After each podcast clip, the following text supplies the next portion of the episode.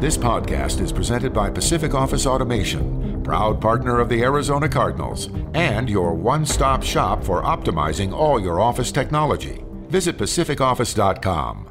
Problem solved. Is it caught? Is it caught? Oh my goodness, it's caught! DeAndre Hopkins caught it! He caught it for a touchdown! You've gotta be joking me! Welcome to Cardinals Underground, presented by Pacific Office Automation. Visit PacificOffice.com. Problem solved. Touchdown, Kyler Murray. That defender is in multiple pieces. Oh, that was nasty right there, right? The latest news and notes from the guys who cover the team. Drilled by Simmons. Isaiah Simmons is balling. Bring it on, bring it on. Slammed to the ground by Budda Baker. Like a torpedo, he came flying into the backfield. I ain't scared of nobody. Here's Paul Calvisi. Not sure who the guy was who came up with the it happens in threes. Is that more of a saying or has that been actually data proven? We'll get to that analytics question here in a minute because usually when you're talking about things happening in threes, it's not good. So let's hope that Paulie Podcast, Darren Urban, and Kyle Odegard can defy the happening in threes because I've had one beset upon me in the last few days. Two days ago, I walked outside at Albertsons Gentlemen. Follow me here on Cardinals Underground, brought to you by Pacific Office Automation. And there was a vehicle. I somehow lost the front row parking spot at the grocery store to a vehicle that can only be described as the Batmobile turned into to into a, a Mardi Gras parade float. It was incomprehensible. The 25 foot vehicle that was parked in the front row, it belonged in the circus. Then yesterday, I pulled up on a $150,000 Maserati that was right out of Dr. Seuss. It had a paint job and or wrap job that was what's the Dr. Seuss that has to deal with spots, and it was multicolored spots all over this thing. Um, something straight out of what I saw in Berkeley back in the college days. And then, just to continue silly season and confirm, we now have a mock draft, gentlemen, out of the NFL network here today that contends the Arizona Cardinals will move up into the top 10, give up draft capital and other assets to draft a wide receiver. So, yes, these things do happen in threes. And yes, that was a long way to go to ridicule the latest mock draft and cite the need for this draft to happen sooner than later. Well, we're we're right on we're right on the, the precipice, right, Paul? There's this podcast, and then there's next week's podcast, and uh, and then we're there, and and that's really how everybody, I'm sure, marks the time is uh, episodes of Cardinals Underground and when they're coming out. I have to say that was a very tenuous link between cars at Albertsons and mock drafts, but I thought you brought it all together and put a nice bow on it. Nobody noticed until I brought it back up. the, the, link there, Kyle, was hashtag silly season. I mean, what is the craziness that that has all of a sudden uh, surrounded us here in the week or so ahead of the NFL draft? It's sort of like, um, did you hear new Texans GM Nick Caserio?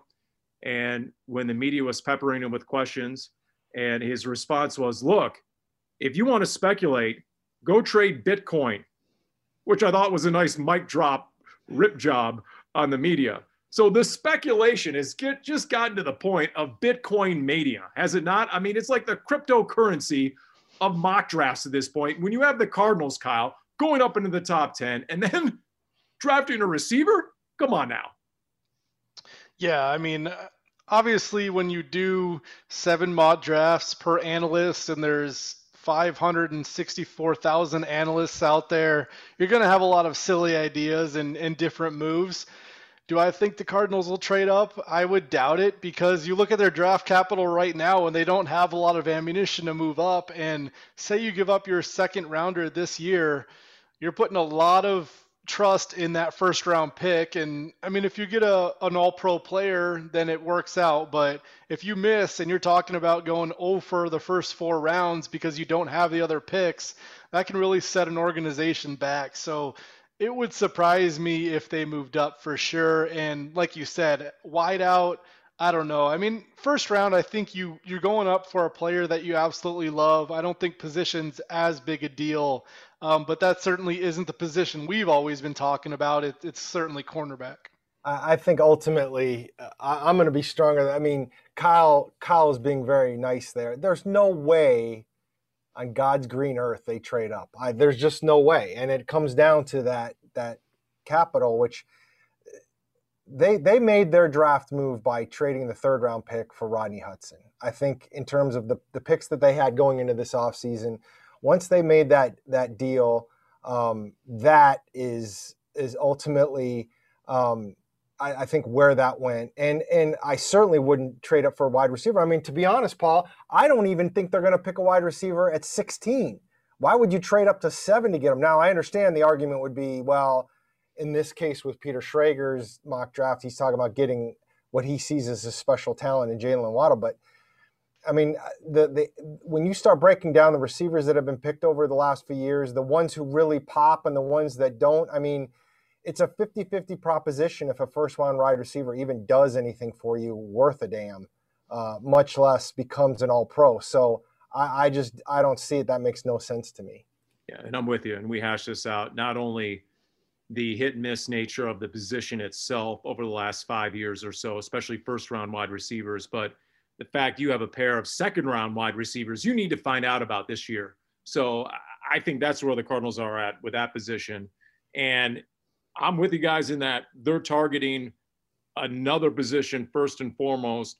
Kyle mentioned it, but our segue into that position is a letter to the fans by Patrick Peterson and Darren, I know you wrote about it on azcardinals.com.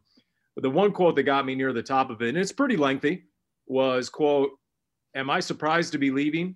A little bit, I'm not gonna lie, but I wasn't taken aback by it, if that makes sense. Quote end quote, Patrick Peace, Patrick Peterson. I, I, I, there was a few things in there that obviously caught my eye. Um, I, I will say that the, the one thing that really did was him acknowledging at the very end that it did not end here the way he would have liked. Um, you know, you can sit there and say you weren't surprised, which I agree that he wasn't, but I think down deep, Patrick Peterson wanted to be a Cardinal for life. And I know there are fans that are, you know, we've talked about this a million times. I know there are fans that disagree with this. I know there are fans that were ready to see Patrick move on with everything that had happened. I know that Patrick asked for a trade at one point. So I, I, get the fans that are like, how could you talk about this guy wanting to be a Cardinal for life when he wanted out? But I, I do think that he had gotten to the point and where this team was and, and where he was in his career and with his family that I think he wanted to stay here. And I do, as he acknowledged, was disappointed uh, that he didn't get to stick around. Kyle, your takeaways from the uh, essay by Patrick Peterson to the fans. Yeah, I thought it was it was great that he wrote it and acknowledged a lot of people that meant a lot to him and talked about teammates and fans and coaches. I thought it was a nice little journey back through what he'd been through because he was he went through a lot with the Cardinals, a lot of very high highs and some low lows. Not a guy who had many just normal seasons. I mean, he was a Pro Bowler and an All Pro in a lot of those seasons, and then he had the PED suspension, and like Darren said, uh, asked for a trade. Like a lot of stuff went on during his 10-year tenure, but I, I thought it was a nice thing of acknowledging uh, the fans and, and what he wrote. I think it it put a nice kind of bow on a, a, tenure that was sometimes up and down. But if we look back and see what he meant to this team, I think he was one of the most pivotal players for the last decade, and he was certainly one of their best players for that time span. So it, will be interesting to see what this team looks like without him. I mean, he's been such a fixture as that number one cornerback for so long, and you think Malcolm Butler can move in there and do it, but if he can't, I mean, you you haven't really had like a sieve at both one and two corners. There's obviously been questions at number two, but Patrick Peterson always did a nice job of limiting the damage for the team defensively. So you have to hope that Malcolm Butler and, and the rest of the guys can pick up that slack. He named a few names in the essay, including Johnny Hayward, longtime member of the uh, Cardinals broadcast team and and one of the videographers. And I saw where Johnny Hayward retweeted and said, you know what? Pat never hesitated to wear a microphone in his big matchups. He never declined. Checking and shadowing and traveling with the Julio Jones and Calvin Johnsons of the world. And, and, and with that, he was so confident in his abilities, he would wear the mic, which, as we all know, guys, behind the scenes, some guys like to wear the mic, some don't. Some guys like the extra attention, some don't. Some selectively pick the games in which they think they have the best chance to succeed before they wear the mic and have the NFL films treatment and get the wired feature uh, that week and the video on Cardinals broadcasting. So I agree with that. Pat was always up for the challenge. You you never had to ask him twice, and there's an unbelievable value when you when you think back of all the defensive coordinators the Cardinals have had over the years, from Todd Bowles to James Bettcher to now Vance Joseph, and every one of those guys cited the unbelievable importance as a DC to start your game plan with, okay, our number one corner is going to go against your number one receiving threat. And then your game plan trickles down from there. Do the Cardinals have that guy this year? Do they need that guy? Do they have to change what they're going to do? Ideally, Vance Joseph speaks of being a press man cover team, and you'd like to have that number one cover corner who can travel with the Tyler Lockett's of the world just in your own division and some of the other premier receivers. There, there's no doubt about that. It's interesting, though. We had Frank Sanders on the Big Red Rage longtime Cardinals receiver and avid golfer like Patrick Peterson. And he said he had played golf recently with Pat P. And Pat P told him that, you know what, Frank, I just felt like there needed to be some change. And there's nothing wrong with that. Change on both sides. And Pat P's introduction to his essay was much better than my introduction to Cardinals Underground, where I thought he likened this point in his career to an Arizona sunset which are some of the most spectacular in the world. And you know what? I think of Pat P right now in similar terms. The sun is set. It's a glorious sunset. He had a Hall of Fame caliber career with the Cardinals, but it was time to move on. I think that's a fair way to address it, and, and I'm you know I'm I'm glad that he's trying to look at it that way. I mean, let's face it, he doesn't have much another way to really look at it. I mean, the reality was is I, I, you know judging, and we don't know the specifics, okay, and and I I don't know for sure how things went down, but the more I I try and read between the lines of what Steve has said over time uh, this offseason and what Patrick has said a couple of different times, I'm not even 100 percent sure they ever actually extended any kind of offer to him at all.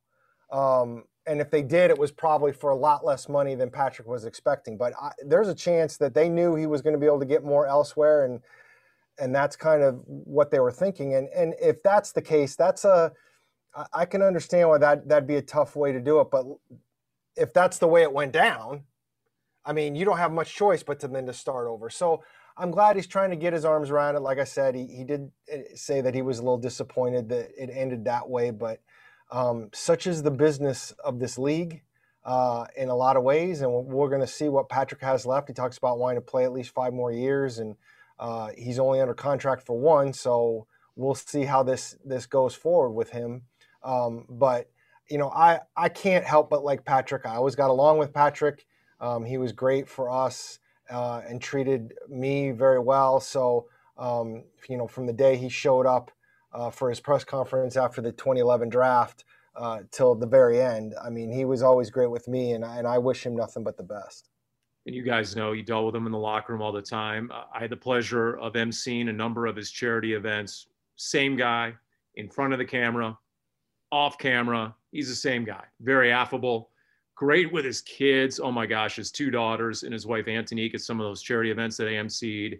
Uh, always had that affable personality and that that you know that great smile that uh, you know could could could light things up. So yeah, that's when you knew. To me, the one year under Steve Wilks, that's where it bottomed out. Was after the Broncos lost on the Thursday night, and then Pat P followed up a few days later, and it became known that he had somehow requested a trade, and the frustration just boiled over. I think on two counts: one, the Cardinals weren't winning; two, he wasn't being utilized the way he wanted to be in that defense. He didn't get a chance to travel with Emmanuel Sanders on that Thursday night game in prime time.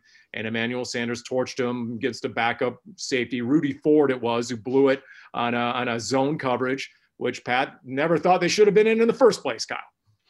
Yeah, I mean, I think that says a lot about how he was feeling. I mean, he didn't like to lose, certainly, but I agree with you. I think a big part of it was just playing that scheme where he he's such an excellent press man corner, and he was at that point in his career shutting down Julio Jones and DeAndre Hopkins, and not shutting down, but making sure they weren't going absolutely off in games. And he didn't want to be on a certain side of the field and playing 15 yards off of a guy or 10 yards off of a guy and peering into the backfield. That wasn't his game, and he wasn't happy. And I just, I've always appreciated his authenticity, and I think it it has rubbed people the wrong way because he's very truthful about how confident he is in himself and his play, but he's also truthful in other aspects. And I think that's what we appreciate about him because when you get to that level of fame, you don't have to always be that open. You can just kind of put on a, a, a, some sort of facade and and say what people want to hear and just move along. But he always answered truthfully, and to me, I really respected that and appreciated that, and that's why I'm always going to have a, a, high level of appreciation for Patrick Peterson. He, he was even forthright when DK Metcalf hawked Budda Baker. Yep. Remember after the game, he said he kind of smiled and shook his head, a little bit of gallows humor, and said, "Yeah, I don't have those young legs anymore." And it was sort of a, a first time admission that he couldn't keep up with someone else out on the field. And, and I think that was a sobering realization that he was a 30 year old. And you're not going to run with the DK Metcalfs of the world when, when you've got 10 years in the league.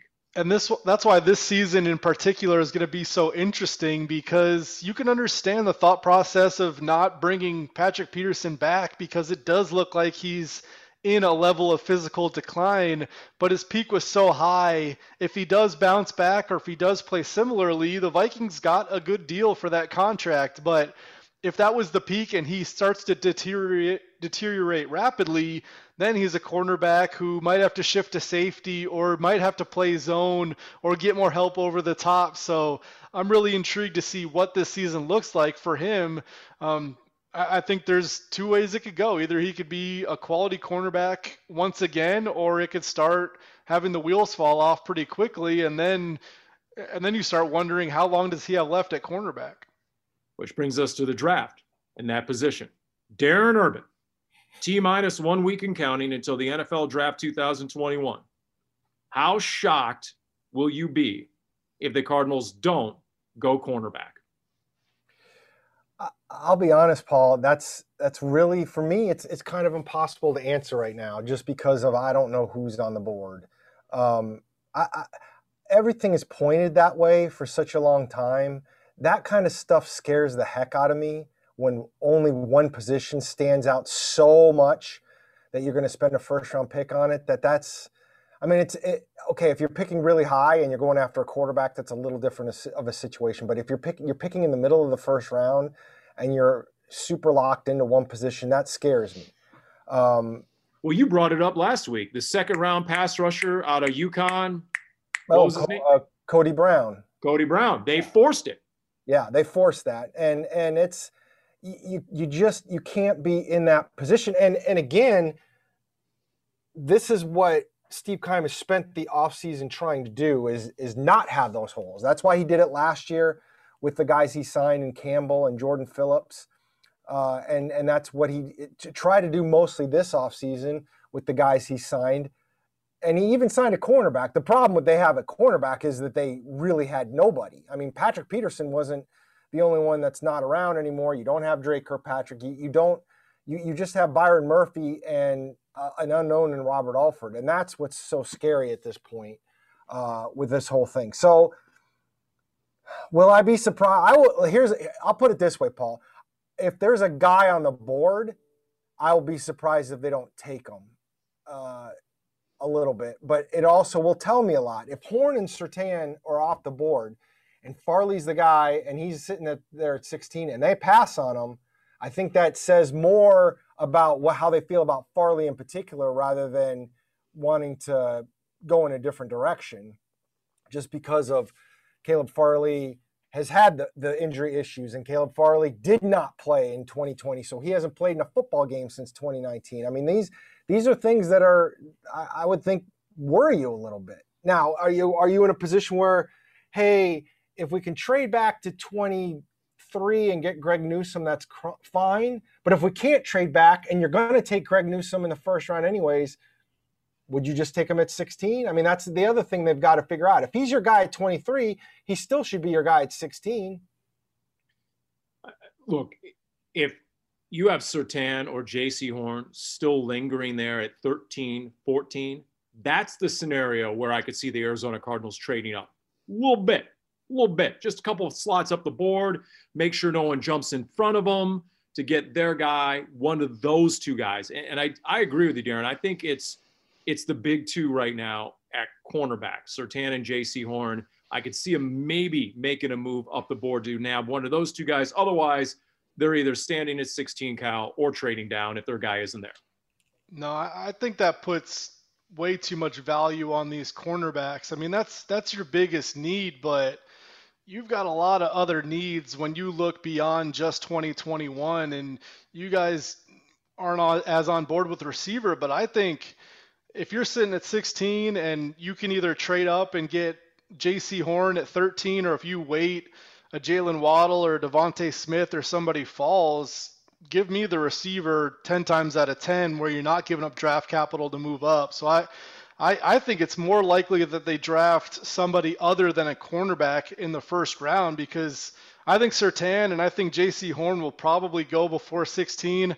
I don't think they're going to trade up, and I don't think they're going to reach for a corner. And yeah, I mean, if Newsome or Farley or Asante Samuel or somebody is really highly ranked and they like him more than the consensus mock drafts, then that's fine. But uh, I think I think in the first round you go with the best player available no matter your need because it's it's important for the long-term health of the franchise to hit on that pick because hey you got Greg Newsome or whoever don't mean to use him as a, a bad thing but if the guy doesn't work out it doesn't matter that you picked a cornerback because you needed a cornerback. I don't think that's a good way to go into a draft. I, I first of all I agree with you Kyle with the idea that I don't see them trading up. I don't have a problem with them taking a receiver if they think he's the best guy at 16. Don't get me wrong. I mean, if that's the direction they want to go, I mean, beyond at this point, beyond DeAndre Hopkins, after the season, who's your receiver? Kirk's going to be up. You still don't know anything about Isabella. AJ Green's on a one year deal. I have no problem getting a young receiver that you think could be ultra talented. I, I, don't have a problem with that. There's other places I wouldn't mind looking. So it would depend on how your board is. And again, when we start talking about best player available, don't forget and this is very real, that when they rank their board of the best players or the the tiers that they have for where all these guys fit, need matters. Need is factored into this whole thing in terms of how they have them ranked. So um, you're you're gonna not necessarily just go way off the reservation with. Uh, and I, I, can't even. The, the, thing is, is you can't even think of a player right now that they have so many of that you wouldn't want to take them. Yeah, right, I mean, I get it at quarterback. Obviously, yeah, even if you like a quarterback, you're not taking him because you're not using that draft capital. But I, I, get the need perspective, but I would still, if I'm drafting at 16, I would just go straight favorite player on the board because I think what, where they're at with their long-term needs, it's it's just so vast that I think any player that you think is a Pro Bowl caliber player, you just grab them and you figure it out. If I'm sitting there at 16, the corners are gone pass rusher is gone that you think is worth it at 16? And I'll, I'll, get to that position group in a minute. What Drew Grigson told us in the Big Red Rage, the director of player personnel. But I'm sitting in there at 16, and your best option is receiver. I'm trading down. Absolutely trading down in the name of Henry Ruggs and Jerry Jeudy last year. I don't care if DeVonta Smith and Jaylen Waddle are there at 16. I'm moving down to 20, 23. I'm getting a nice asset in return. You don't have a third rounder, you don't have a fourth rounder, whatever that commands. I don't care. And then I'll take my receiver there. The position group is deep enough. You know, might not get the guy you were thinking at 16.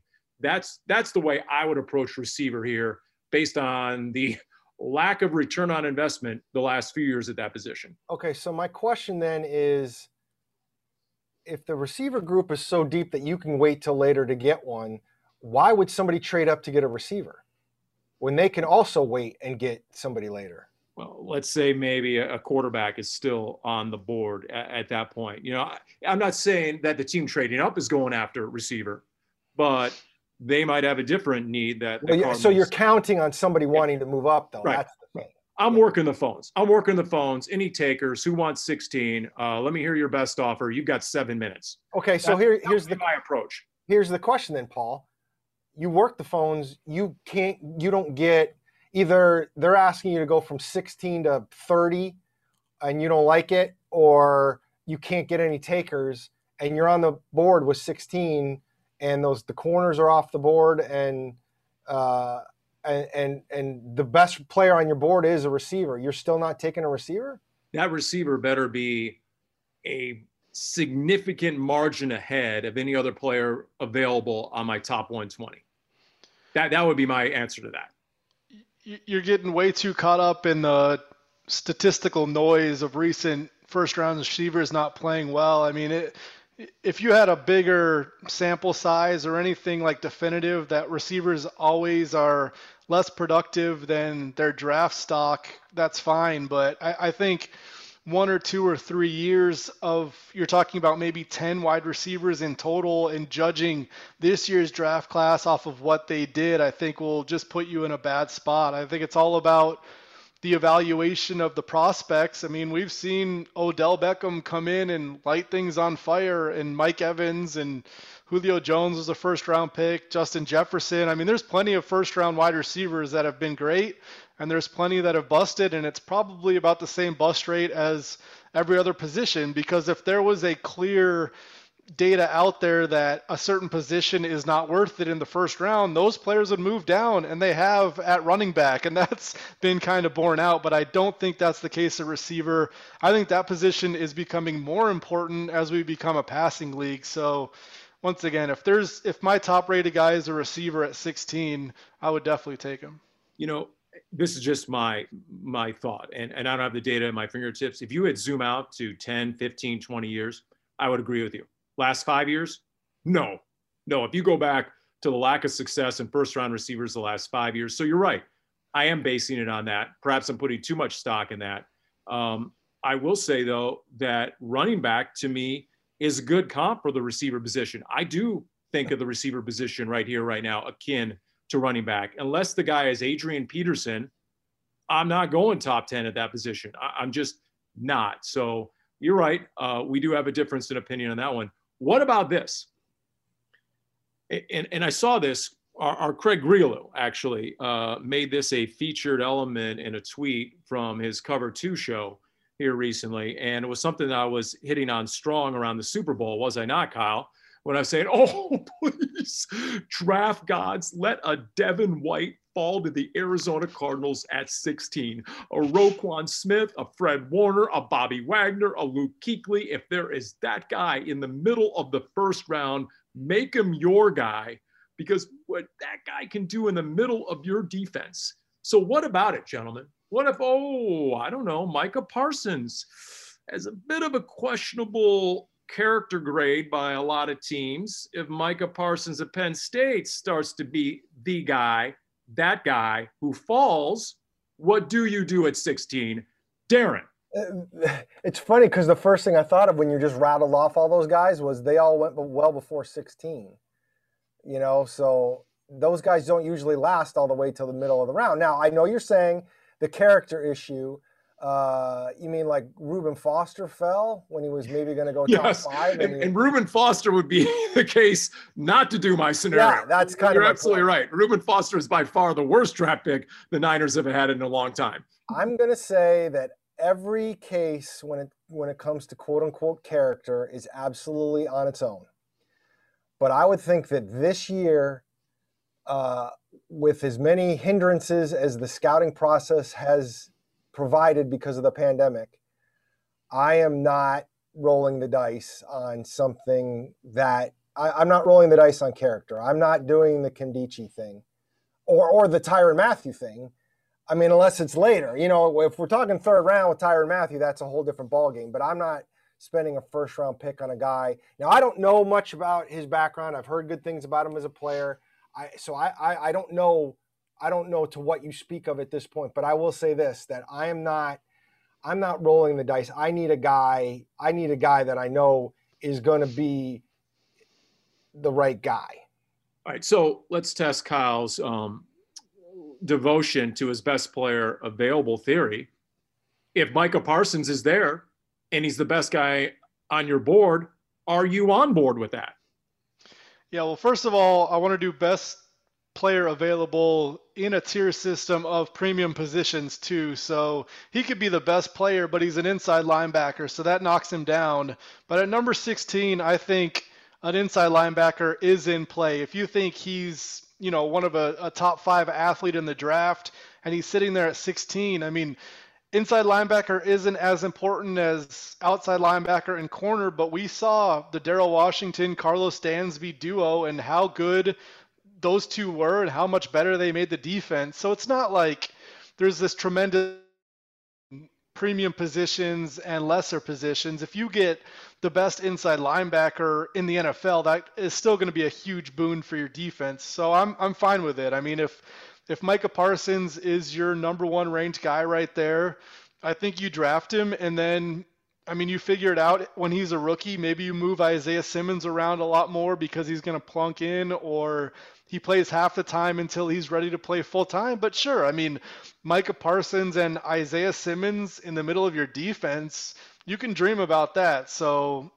all things being equal, I'd take the pass rusher and the corner. But if you're talking about the fourth corner or the best inside linebacker, then yeah, I think you do take a Micah Parsons. And again, uh, being the the the splash of cold water on this, just like need is factored in when they start ranking their tiers and the best players so is character. So that also could play into it. He he might you might think he's the best linebacker ever and if a guy has issues off the field uh, big time issues off the field that might move him all the way down out of your top 20 so you just you just don't know how they, they're going to rank these guys.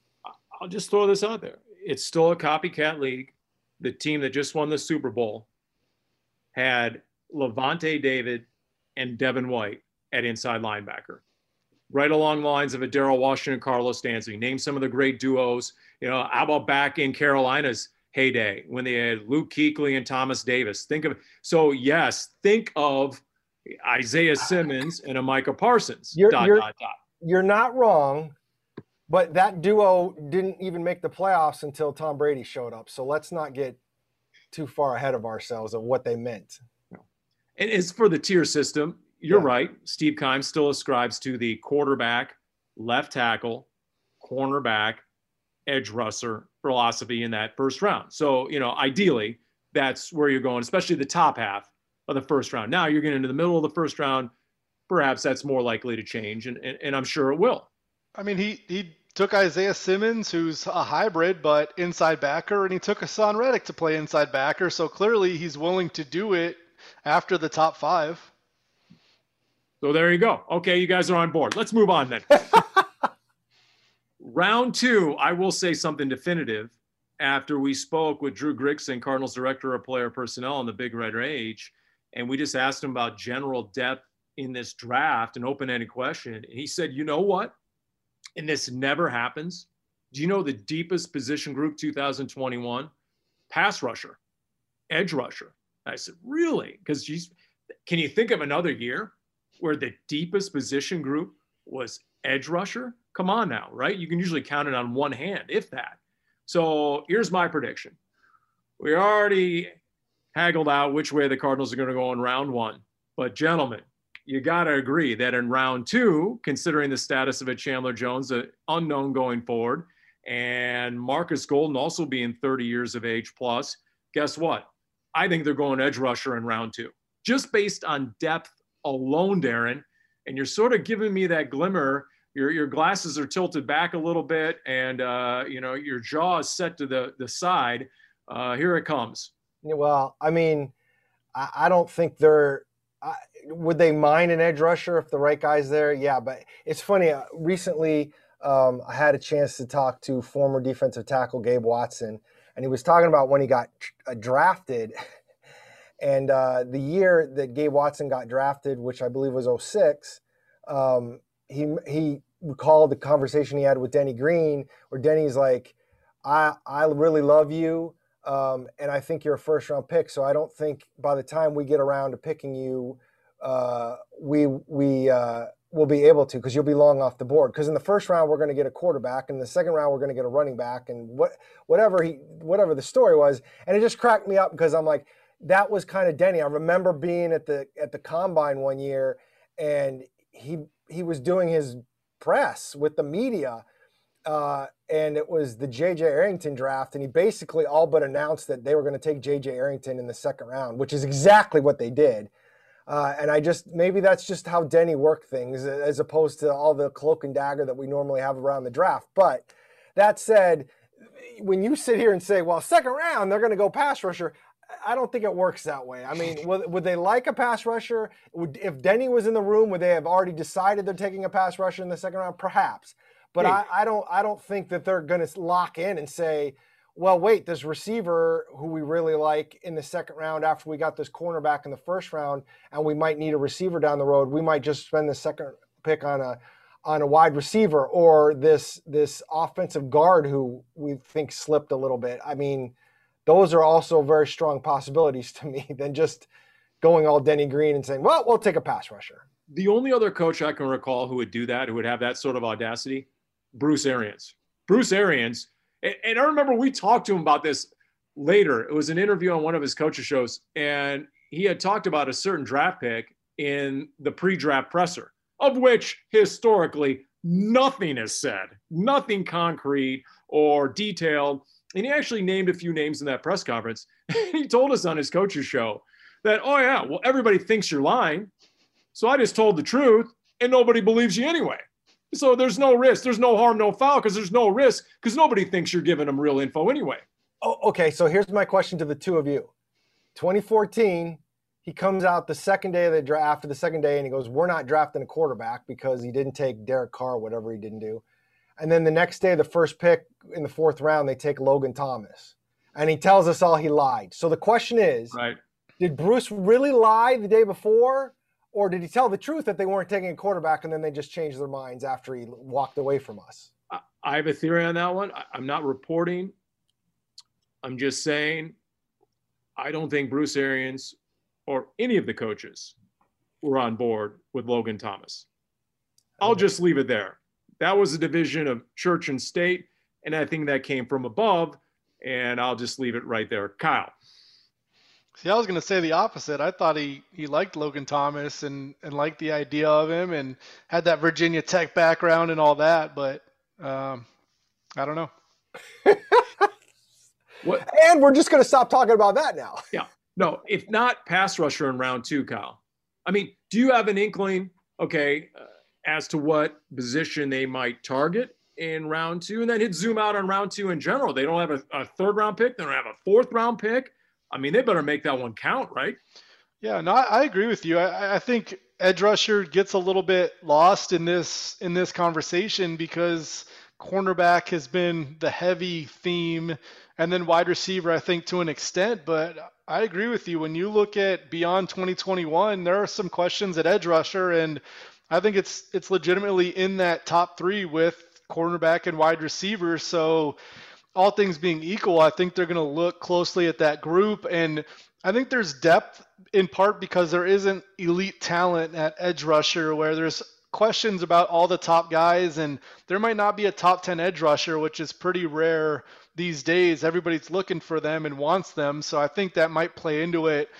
But overall, yeah, I mean, when you look at how few picks you have in the top four rounds with just first and second, I think it's integral for the future of this team to hit on both of them, you know, in a perfect world because we're very focused on the here and now in 2021 and 2022 and most of this core is going to be here for that.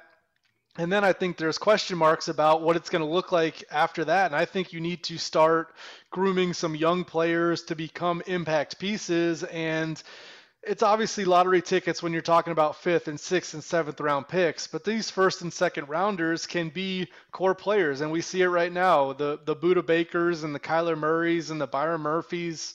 I mean, all those guys are key players for this team, and I just think hitting on these two picks this season is so essential because of how few picks you have and because of how few guys are under contract past 2022. Because Darren, to Kyle's point about the importance of these draft picks right here, right now, not just in the absence of certain draft picks that were traded away, whether in the Rodney Hudson deal or the fourth rounder, DeAndre Hopkins, that clock you hear ticking in the background isn't just for the 16th pick overall in the 2021 draft. That's on having a rookie quarterback contract under your cap. Cardinals are a year or two away from not being afforded that luxury. So, to Kyle's point, it is more important than ever, I would think, that you are grooming a significant crop of young guys on rookie deals. Yeah, there's no question that they've kind of, you know, they're in a position right now where it could get real sticky going forward if they don't hit on some of these draft picks. And that's why when you're not hitting on the draft or where you're even trading it away for other stuff, that it can be an issue. And and they really could use, I mean, people are going to look at two fifths and a seventh or what, whatever, a fifth and two sevenths, whatever they have, um, and think, okay, this is the back end of the draft. I mean, if they could somehow get a starter out of one of those picks, and that's a stretch. At this point, they probably would just take, you know, depth uh, with all three of those guys. But if they could somehow get at least one starter out of that, that would be gigantic uh, with where they are right now because you you you do get in a in a tough spot. And uh, you know, look, I, I think everybody kind of addresses their needs in a completely I wouldn't say completely different ways. There's only so many ways you can do it, but like uh, teams can do it. Way, I mean, there are teams that stockpile draft picks, and that still doesn't necessarily mean you're going to win a bunch of games. Um, so you, you still got to be able to hit on those guys. And as Kyle was saying earlier, there's there's a bus factor at every position. Period. End of story. I mean, we're gonna we're gonna see three quarterbacks taken in the first three picks at least, and potentially four or five quarterbacks in the top ten, and at least half of them are gonna probably wash out. That's what the statistics say. So, I mean, and those are all guys that teams are counting on being, you know, their future. So, look, this is we we say this every year you got to do better in the draft. I know fans get struggle with how Steve Keim drafts and, and what he's going to, but the reality is, is A, you're, you're going to miss on some guys just automatically because those are the numbers. And B, you're right. They better start hitting on some of those younger players because they need to start filling out the roster with guys that are going to be around for three or four or five years at a relatively cheap contract.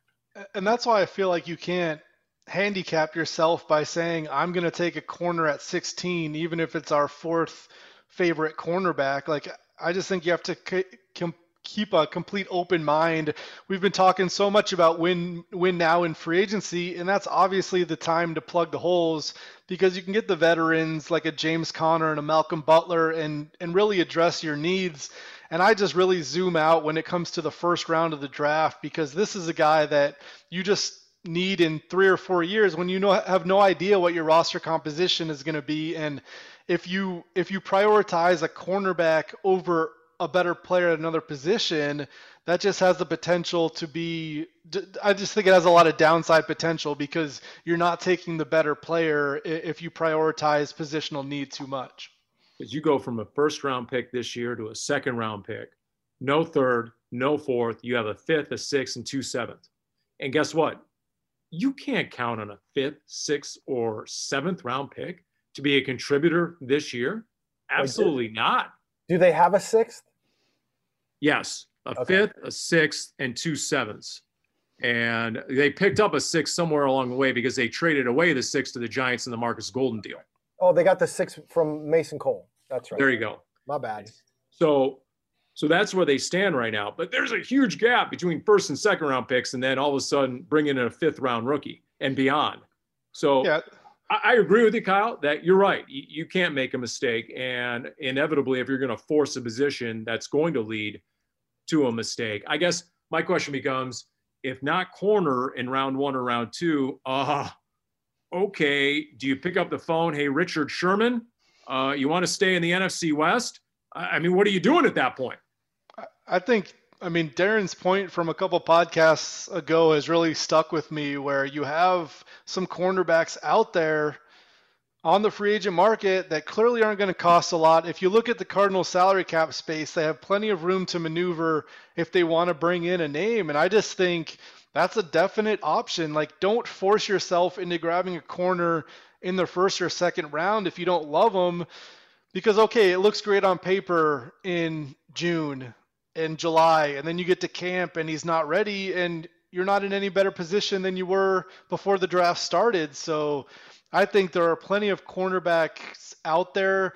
I mean, Dre Kirkpatrick came in and did fine. He wasn't great, but he was fine. I mean, you can find guys that can at least do it. There's a lot of veteran cornerbacks on the market. So I think that's just really stuck with me where you don't have to force cornerback even though everybody thinks you do. I think yeah, in a perfect world, if you get one, you feel really good because now you have somebody that you can build around. Them and Byron Murphy, you like those two already, but just don't force it. I I tend to agree with this, and and it, the deal is this, and we always hear the cliche of you know athletes or even coaches or front office blocking out the noise. I mean, I think this is one of those things where you block out the noise. Look, Steve Keim knows this reality. A lot of fans are grumpy with him because of a lot of the draft picks that he's taken over the years. So he knows this. He's in a no-win situation. I mean, unless he has the best draft class of all time, which we're not even going to know for a while, he's not going to change everybody's minds all of a sudden. It's going to usually it looks good on day uh, on the during the draft, and then we have to see how it plays out. We all know that if they don't take a cornerback with one of the first two picks, the sky will be falling from the entire fan base, and and he knows that. So why why worry about it? Because if you take a cornerback in one of the first two picks and you do it you feel like you need one, like Kyle said, and he fizzles out, the fan base is going to hate you anyways. From the outside looking in, the Cardinals, according to some of the websites that track this sort of stuff, have 13 million plus in cap room right now. You have to account for your draft class. Obviously, that comes out of that pool of money, but there is available money.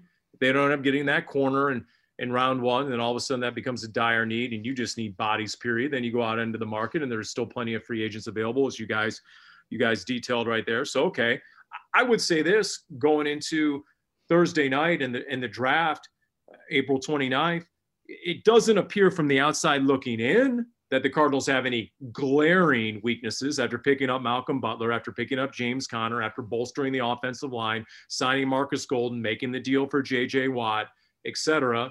I mean, Kyle, would you agree with that? I mean, there isn't an obvious really painfully obvious direction the Cardinals might go with 16 overall.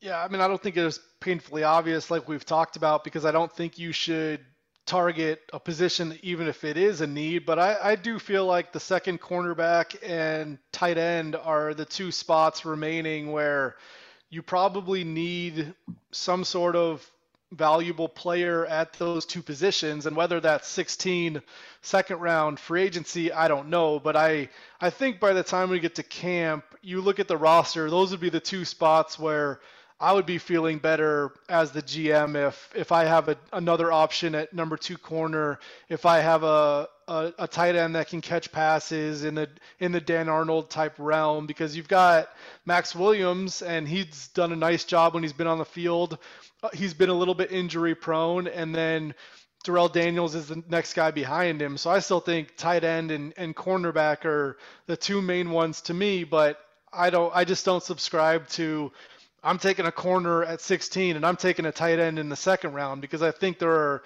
myriad ways to figure out ways to patch those holes. I will say that I'm looking forward to the Robert Alford revenge tour that's inevitably coming as we all write him off and he comes in and he plays at a near Pro Bowl level. It's got a good ring to it. He should come in with a concert tee, the Robert Alford Revenge Tour 2021. That would be a good concert tee. And you just list all the Cardinals' opponents on the back, and then maybe another column instead of cities on the on the concert tour, just be number of media people who writ, you know wrote them off, and you know just name names on the back of that T-shirt. That's pretty solid. Somebody needs to. Where's the intern? We need to make that happen around here. By the way, I'm going to put you guys on the spot. Who wants who wants the Zach Ertz question? When you talk about tight end there have been multiple sightings of Zach Ertz in the valley, anecdotally. Is his sense. wife from Mesa? His wife is from Mesa. Okay. former Julie Johnston, you know, all USA soccer player, now Julie Ertz. Makes sense. Okay. Um, what's the deal with the Eagles right now? I mean, aren't aren't relations pretty poor there? Zach Ertz and the Eagles, haven't the Eagles tried to get a pretty penny in return for Zach Ertz, even though I think the rest of the league is anticipating they're going to have to either deal him for pennies on the dollar or just flat out release him. I, I tell you, the longer the offseason goes on and that tight end position is not addressed, and I do not expect the Cardinals to address it in the draft since they're low on picks, unless it's a fifth, sixth, or seventh rounder, then I, I really wonder okay, is Zach Ertz still on the radar somehow, some way, Kyle?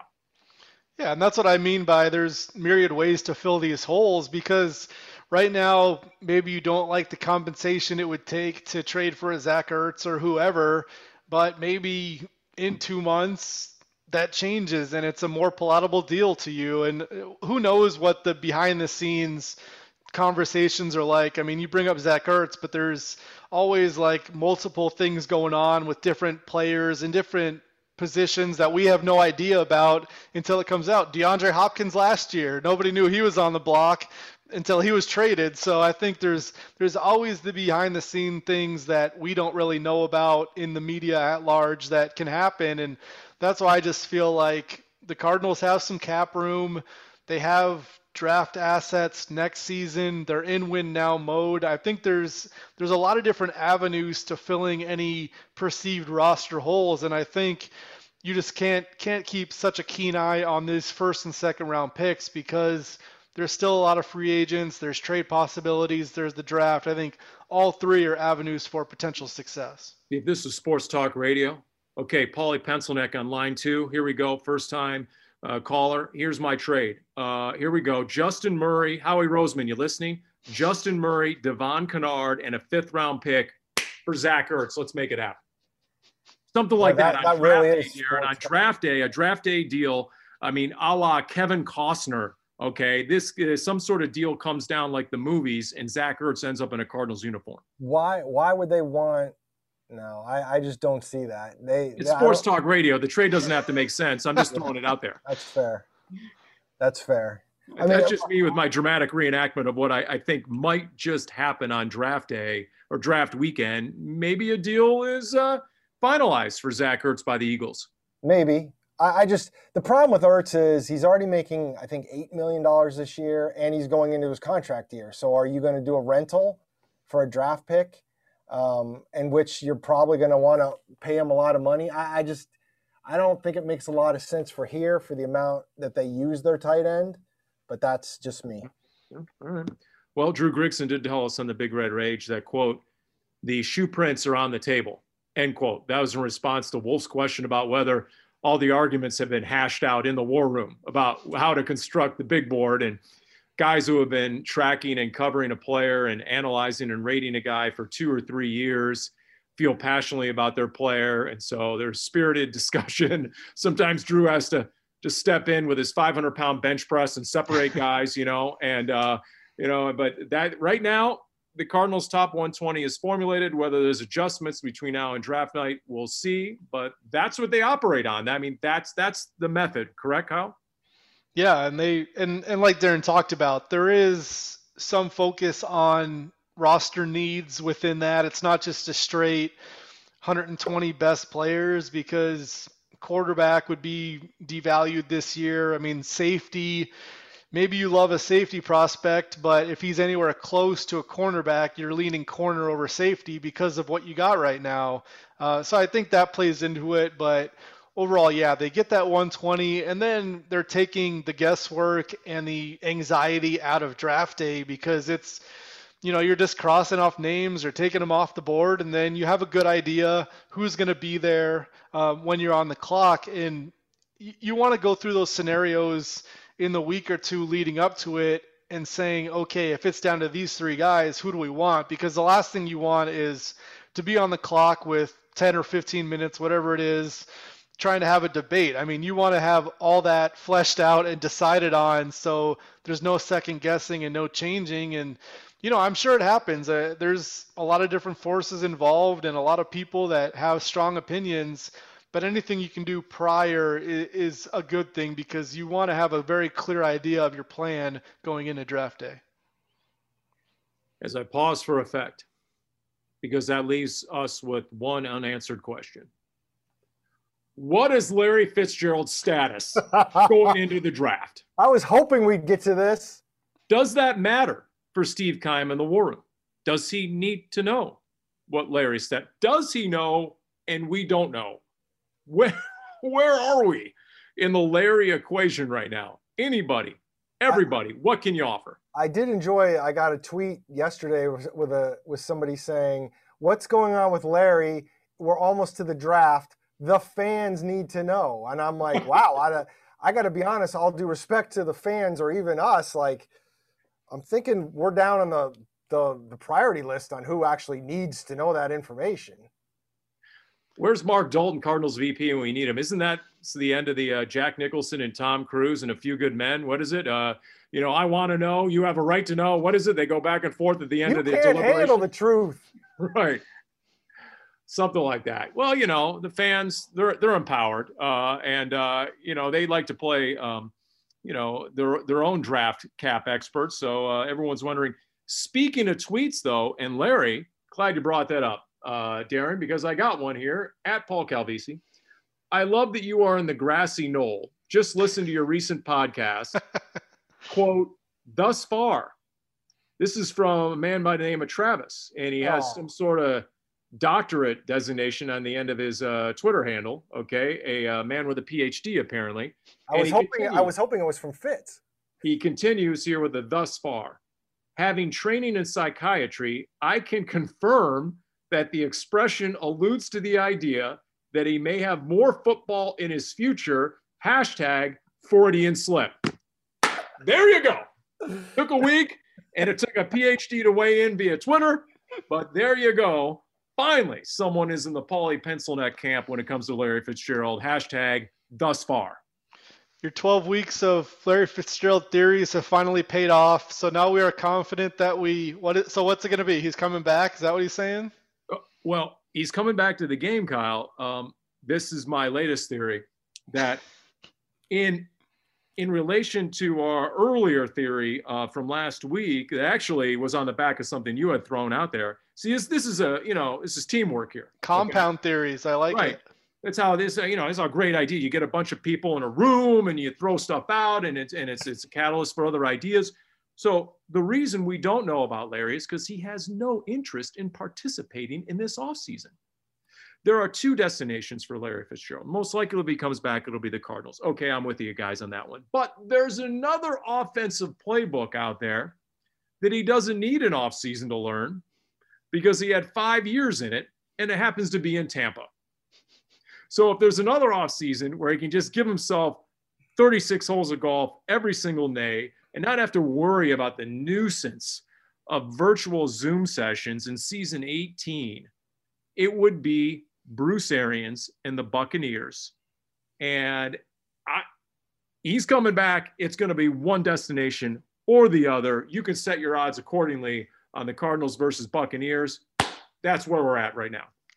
I, think you accidentally maybe brought up a good point about the draft because I mean he's almost out of sight, out of mind for me right now. We're talking about the Cardinals taking a wide receiver at 16, and if that happens, does Fitz have anywhere to play? I mean, if you talk about a Jaylen Waddle or a DeVonta Smith, does that completely shut the door on it? I mean, Yes. I never Yes, even no, he's he's not coming back to the Cardinals if they go receiver at 16. Yeah, yeah. I, and I didn't even really think about it. He's just been kind of outside of the purview doing this draft stuff, but that is kind of interesting. Where and, and if you're Steve Keim, I don't think that can factor in at all. You're looking long term for this team, and if you love uh, a Jaylen Waddle, DeVonta Smith, whoever, if they're there at 16.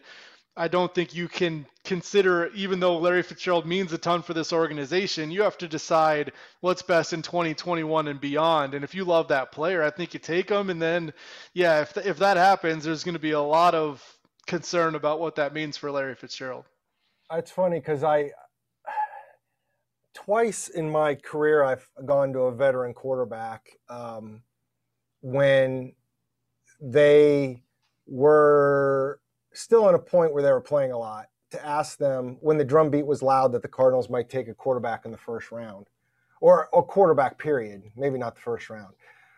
I was still with the Tribune in 2006 when I managed to talk to Kurt Warner in March, early March, whatever it was.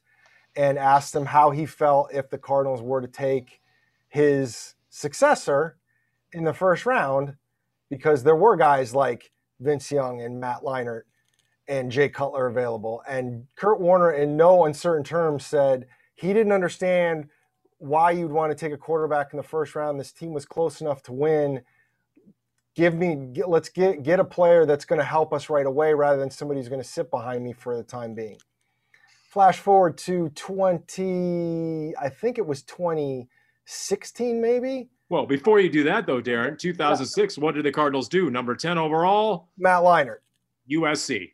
And, and Matt, not only did they take Matt Leinart, but Kurt started the season, made it two and a half games before he fumbled 10 times in two and a half games and got benched, and then all hell broke loose the rest of that season. Believe me, um, I was that, there. Denny Green ripped the microphone out of my hand in Atlanta and declared Matt Leinart the starter. So that's, continue, Darren. That's a whole nother story. Um, then in 2016 or so, I remember going and talk to Carson Palmer and saying, okay, there's a lot of talk that this team could take a quarterback as your eventual successor. And Carson Palmer couldn't have been more like I would totally understand it. I mean, I'm I'm not going to be playing this game forever, and you know, if they want to take somebody to learn under me, I completely understand. I would have no problem take if they took a quarterback. And it was just it's striking to me a little bit that the dichotomy.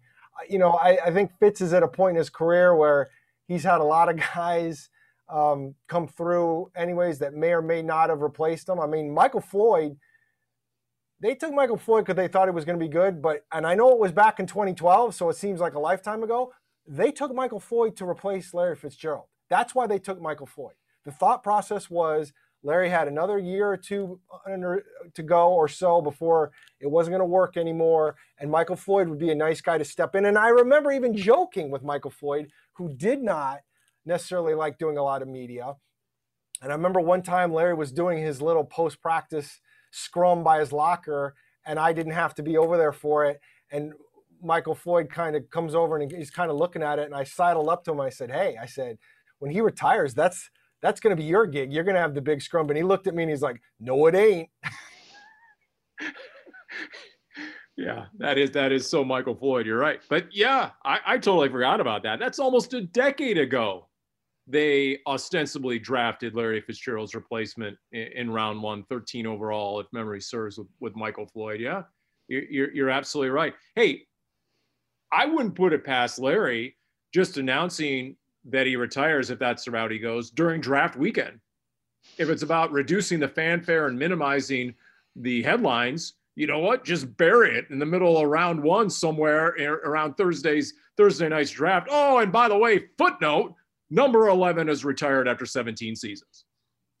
I guess I don't really understand the reducing fanfare aspect. Can't he just go to an island and turn off his phone and come back in three weeks. I mean, the, the news cycle goes so fast. I mean, obviously people will say a lot of nice things about him, but if he really doesn't have any interest in participating, why can't he just leave and enjoy a mojito or something and then come back when he's ready? As long as they have 18 holes of golf on that deserted island. Yeah. Just remember that. Yeah. Okay. Just throw your phone away. Yeah, that's true. So, all right. Uh, so anyway, uh, you know, as of right now, hey, my my theory is still plausible, right? Thus far, speaking of present tense about his uh, there's there's there's no past tense, there's no future tense. He's still speaking in present tense, so we'll take that as as as if he's still an active player. So much conviction, Paul. My theory is still plausible. That's what you're going with. You got you got to really lean into it and pretend like you know try to get that grassy knoll going a lot harder. I'm so gonna miss this part of the podcast when we can't do it anymore. Well, I mean, and, I, am being genuine here, Paul. They might change from week to week, but gall darn it, I own it that week. I own that theory that week. I mean, let, let it be said that I'm fully vested with each and every theory. They might have a shelf life, but I'm in. I'm all in. Well, and even if even if he retires, you're going to have the theories of him coming back. So I don't think this is going to be dead for a long time. I mean, this is like the Michael Jordan, yeah.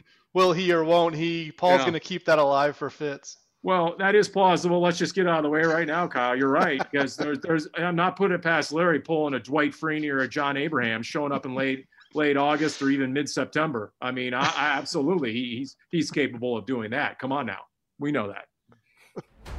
All right. Uh, There you go. We'll see. Uh, you know, we need answers, just like the guy who tweeted you, Darren. You know, we, we need answers around here. You know, I um, get it. you know whether it, whether it's a few good men or it's uh, or it's just uh, in the mailbag. Uh, we need and deserve answers. These and things happen in threes, Paul. So that's what Yeah. we're hoping for. Hopefully, it'll be clear, crystal clear, by next Thursday night and the start of the draft. That'll do it for Cardinals Underground, brought to you by Pacific Office Automation, proud partner of the Arizona Cardinals.